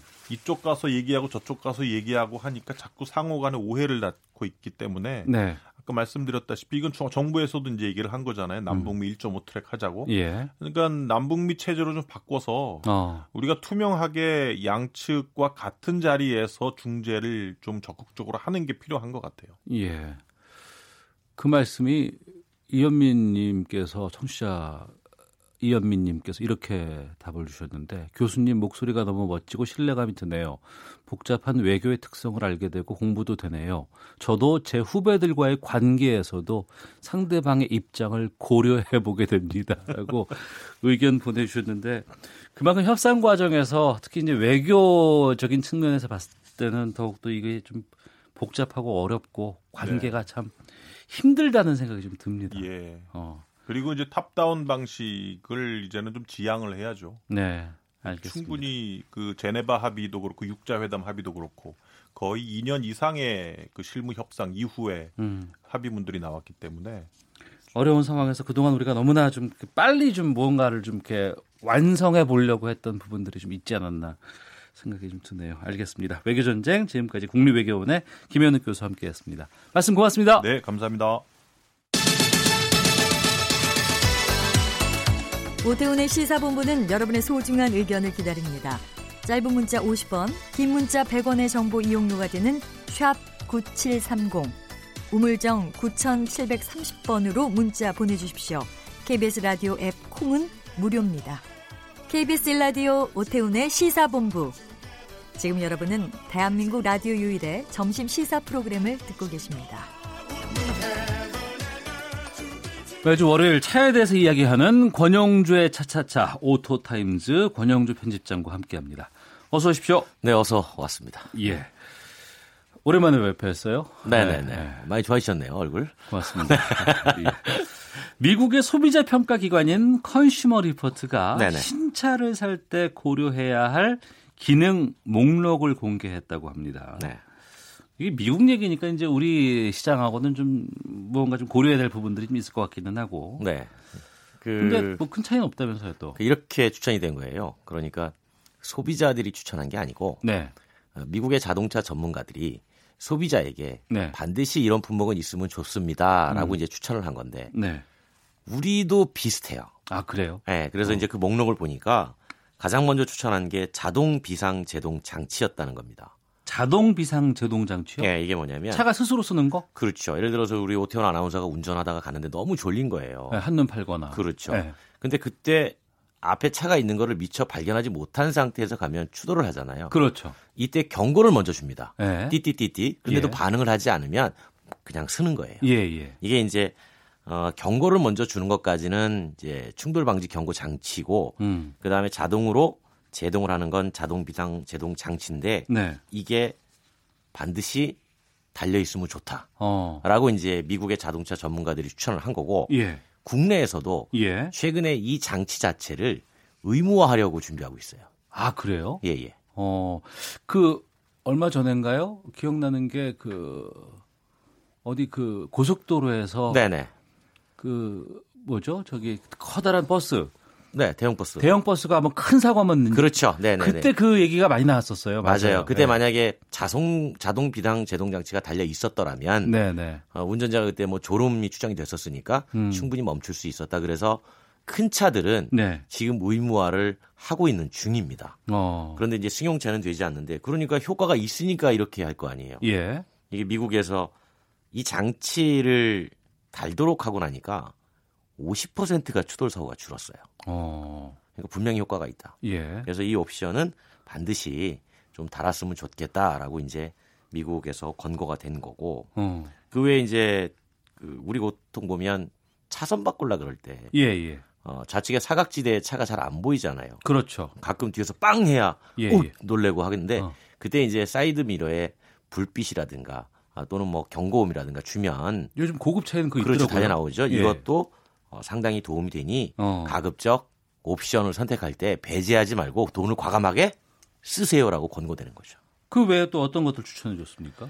그 외에는 이제 그 필수는 아닌데 네. 아, 있으면 좋은데 뭐 없어도 그다지 그게 반드시 있어야 되진 않는 것 음. 그런 것 중에 하나가 바로 주차할 때 네. 어, 후진 주차할 때 불편하잖아요. 어. 대체 뒤에 있는 벽하고 내 차의 거리가 얼마나 되는지 육안으로 봐야 되는데 예. 그때 이제 후방 카메라 있거나 어. 또는 후방에 주차 경보 장치 있으면 예. 어, 상당히 유용하지 않습니까? 그거는 웬만한 차는 좀 대부분 요즘 다 달려, 달려 나오잖아요. 네, 특히나 이것 때문에 그 주차가 어려워 게 느껴졌던 분들이 상당히 큰 도움 받았죠. 음. 네, 주차장 접촉 사고가 상당히 많이 줄었으니까요. 네. 그 네. 지금은 그 차, 아니, 그런 기능이 없는 차를 갖고 있으면 운전을 못 하시겠다는 분들 되게 많아요. 그렇죠. 그분들이 보통 주차를 하실 때 보면 전면 주차 선호합니다. 네. 네. 왜냐하면 뒤로 들어가면 안 보여서 소리도 안 나고. 네. 참, 아유, 세상이 많이 달라졌다 생각이 들기도 하고요. 그 스마트폰을 요즘 자동차에서 많이 또 활용을 하고 있지 않습니까? 네네. 그 부분도 뭐 추천이 됐다고요? 스마트폰이 추천이 된 게 아니고 스마트폰과 연동되는 기능. 네. 그러니까 운전할 때 자꾸 문자 오면 스마트폰 보잖아요. 아마 지금 운전하시는 분들도 나는 안 봐. 음. 라고 하시는 분들은 거의 없을 거예요. 네. 그러니까 힐끗힐끗 보게 되죠. 그렇죠. 그러니까 어차피 안 되는데. 볼 거라면 네. 그리고 그것을 막을 수가 없다면 자동차 안에 있는 큰 화면으로 어. 어, 미러링 예, 예. 그러니까 스마트폰을 똑같이 어, 쌍둥이를 만들어서 예. 그렇게 기능을 조작하는 게 보다 더 안전하다라고 음. 하니까 이런 기능을 꼭 있어야 된다고 얘기를 한 거고요. 예. 그리고 이제 그 오태원 아나운서 차는 버튼 시동 스마트 키인가요? 예. 네, 좋은 거 쓰시네요. 요즘은 다 그렇게 나오잖아요. 그렇죠. 예. 네, 이것도 뭐 사실은 좀 편리하다라고 추천이 됐는데 근데 반드시 있어야 되느냐라고 어. 보면 이건 글쎄다라는 예. 얘기가 나온 거예요. 그 왜 그러냐면 지금 이제 버튼 시동 스마트 키가 처음에 사용이 편해서 많이 확산이 됐는데 해킹이 그렇게 노출되어 있습니다. 아. 자동차 도난을 어떻게 하냐면 예. 문열 때 음. 제가 모르는 척하고 증폭기를 가져가서 네. 주파수를 증폭시켜 버려요. 어. 그러니까 이게 어, 스마트 키의 주파수와 자동차 안에 있는 안테나가 주파수를 수신하면서 문이 열리는 거란 말이에요. 예, 예. 그런 다음에 그게 확인이 돼야 시동이 걸리는 장치거든요. 어. 그러니까 증폭을 시켜서 나는 이미 잠갔다고 생각하고 멀리 갔는데 음. 그 사이에 누군가 와서 이미 문을 열고 어, 사라지는 걸 보고 차를 갖고 도난을 하는 거죠. 그게 네. 유럽에서 지금 상당히 많은 음. 건수가 일어나서 이거 대책이 좀 필요하다. 네. 그러니 이거는 반드시 있어야 되는 건지 없어야 되는 건지 본인의 판단에 맡기겠다. 음. 이렇게 얘기한 거죠. 그러니까 뭐 꼭 필요하고 유용한 것도 있지만 뭐 있어도 되고 없어도 되고 이런 경우가 있다고 했을 때 굳이 이거 왜 넣는지 모르겠다는 건 어떤 걸 또 얘기할까요? 우리나라에서 얘기 많이 나오죠. 어떤 거? 뭐 이를테면 옵션 패키지를 샀는데 네. 두 가지는 반드시 내가 좋아하는 건데 어. 갑자기 저기 생뚱맞게 하나가 들어가 있는데 저거 뭐지? 네. 이런 것들이 있단 말이죠. 예. 그 중에 소비자들이 그 사실 이거 왜 있지라고 하면서도 불만을 크게 제기하지 못하는 게 차선 이탈 방지 기능이에요. 어. 이게 무슨 얘기냐면 예. 어, 보통 차선을 바꿀 때 방향 지시등을 켜주는 게 정상이잖아요. 그렇죠. 예. 어, 상당한 운전자가 예. 꽤 많은 운전자가 켜지 않고 차선을 바꾸는 경우도 많습니다. 예. 이럴 때마다 진동이 오거나 어. 어, 또는 핸들이 잘 안 돌아가거나 예. 어, 또는 경고음을 주거나 음. 그러니 이건 좀 불편하다. 하지만 안전 때문에 있는 거니까 크게 불만 제기를 못한다. 네. 뭐 이런 얘기가 하나 있었고요. 어. 또한 가지 재밌는 건 뭐냐면 그 자동차 infotainment라고 하는 기능들이 요즘 많이 달려 나오잖아요. 인포테인먼트? 그렇죠. 자동차 어. 안에서의 정보나 어떤 그 뭐 노래를 듣거나 예. 네, 그런 걸 그렇게 얘기하는데 그 중에 하나가 음성 명령입니다. 음. 성 명령 써보셨어요? 아니요. 어, 이렇게 차 타고 가다가 라디오 그러면 라디오로 바뀝니다. 아 그래요? 네. 어. 전화 네. 그럼 전화로 바뀌어요. 그 내비에는 그런 거 많이 하시잖아요. 음, 그렇죠. 예. 근데 이제 이 음성 명령이 지금 제가 이렇게 말씀드린 것처럼 단순한 기능인데 예. 이렇게 단순할 거면 음. 뭐하러 달았니? 그러네요. 또 그거 연구하고 뭐하고 뭐 하려고 또 여러 가지 또 제가 부터 산에 걸렸습니다. 더 내야 될 거 아니에요? 그게? 네, 그러니까 네. 이 음성 명령이 음. 소비자들이 원하는 건 좀 더 지능화된. 그렇죠. 네. 어, 어, 오늘 오태원 아나운서 기분이 어때? 네. 뭐이 정도까지 받아주는 걸 원하는데 자동차 회사가 단순하게 이 정도의 명령 기능을 넣어놓고 어. 우리 음성 명령입니다. 그러니까 돈 좀 더 내세요라고 하는 게 예. 아, 이게 반드시 필요한가? 어. 오히려 불필요하게 느낀다라는 조사 결과도 있었죠. 네. 보통 우리가 자동차 10년 타기 운동도 많이 옛날에 하고 그랬었잖아요. 네네. 그러면 새 차를 바꿀 때 뭐 어떤 사람들은 뭐 3년만 하고 그 끝나고 나면은 어 서비스 기간 끝나고 그렇죠. 나면은 네, 보증들이 끝나면. 네. 하지만 그 시간 동안에 워낙에 새로운 기능들이 많이 나와서 네. 이런 부분들에 대해서 좀 어, 요즘 많이 달라졌구나라는 걸 느낄 수 있는데. 네. 근데 방금 얘기했던 건 이제 새 차에 주로 이제 장착되는 기능들인 것 같고 네. 중고차 살 때는 이게 좀 달라진다면서. 재밌어요. 중고차 사시는 분들은 음. 내가 자동차를 만든다면 꼭 넣고 싶은 자동차 선택 항목이 뭡니까? 예. 라고 슬쩍 물어보면 예. 어, 가장 선호하는 게 악취 제거다. 이게 중고차 사서 냄새가 뭐 담배 냄새도 쪄들어 있고 예, 예. 뭐, 뭐 심지어는 화장품 냄새 좋아하지 않는데 화장품 냄새가 어. 어 진하게 배어 있는 경우도 있고 그래서 예, 예. 악취를 자동으로 제거하는 기능은 내가 꼭 넣겠다. 아. 그러니까 한 번 찌든 이 실내 악취가 제거가 어렵잖아요. 예, 예, 그러니까 자동으로 악취를 좀 흡입하는 기능이 있었으면 내가 중고차 살 때 얼마나 좋겠니? 어. 그런 생각하는 걸 아주 상당히 공감이 되죠. 어, 공감 돼요. 네, 사보신 적 예, 예. 있으시잖아요. 아, 그럼요. 네. 그때 냄새 때문에 어, 그래서 이제 또 클린 업체 같은 거 불러서 그렇죠. 그것도 금액이 꽤 나가거든요. 아, 그럼요, 그럼요. 그래서 어. 어, 확실히 그 중고차는 안전이나 편의에 대한 품목보다는 예. 어, 이런 어, 감성적인 어. 뭐 느낌, 향기, 누구, 누군가의 흔적을 지우기 그 위해 지우기 위한 네, 그런 게 좀 필요하다라는 게 어. 있었죠. 아, 네, 재밌어요. 알겠습니다. 이 새 차 살 때는 그 냄새도 좋아서 새 차 냄새 좋다는 얘기 참 많이들 하고 하시는데 요즘도 세차 냄새도 너무 많이 좋아하시면 네. 그게 휘발성 유기 화물 냄새여서 네, 그것도 몸에 안 좋습니다. 그래서 예. 심지어는 요즘 냄새까지 규저, 규제를 하니까 어. 어, 아무래도 뭐 선택을 잘 하셔야 되겠죠. 알겠습니다. 오토타임즈 권용주 편집장과 함께했습니다. 고맙습니다. 감사합니다. 예. 오태훈의 시사본부 여기서 인사를 드리겠습니다. 내일 오후 12시 20분에 다시 찾아오겠습니다. 내일 뵙겠습니다. 안녕히 계십시오.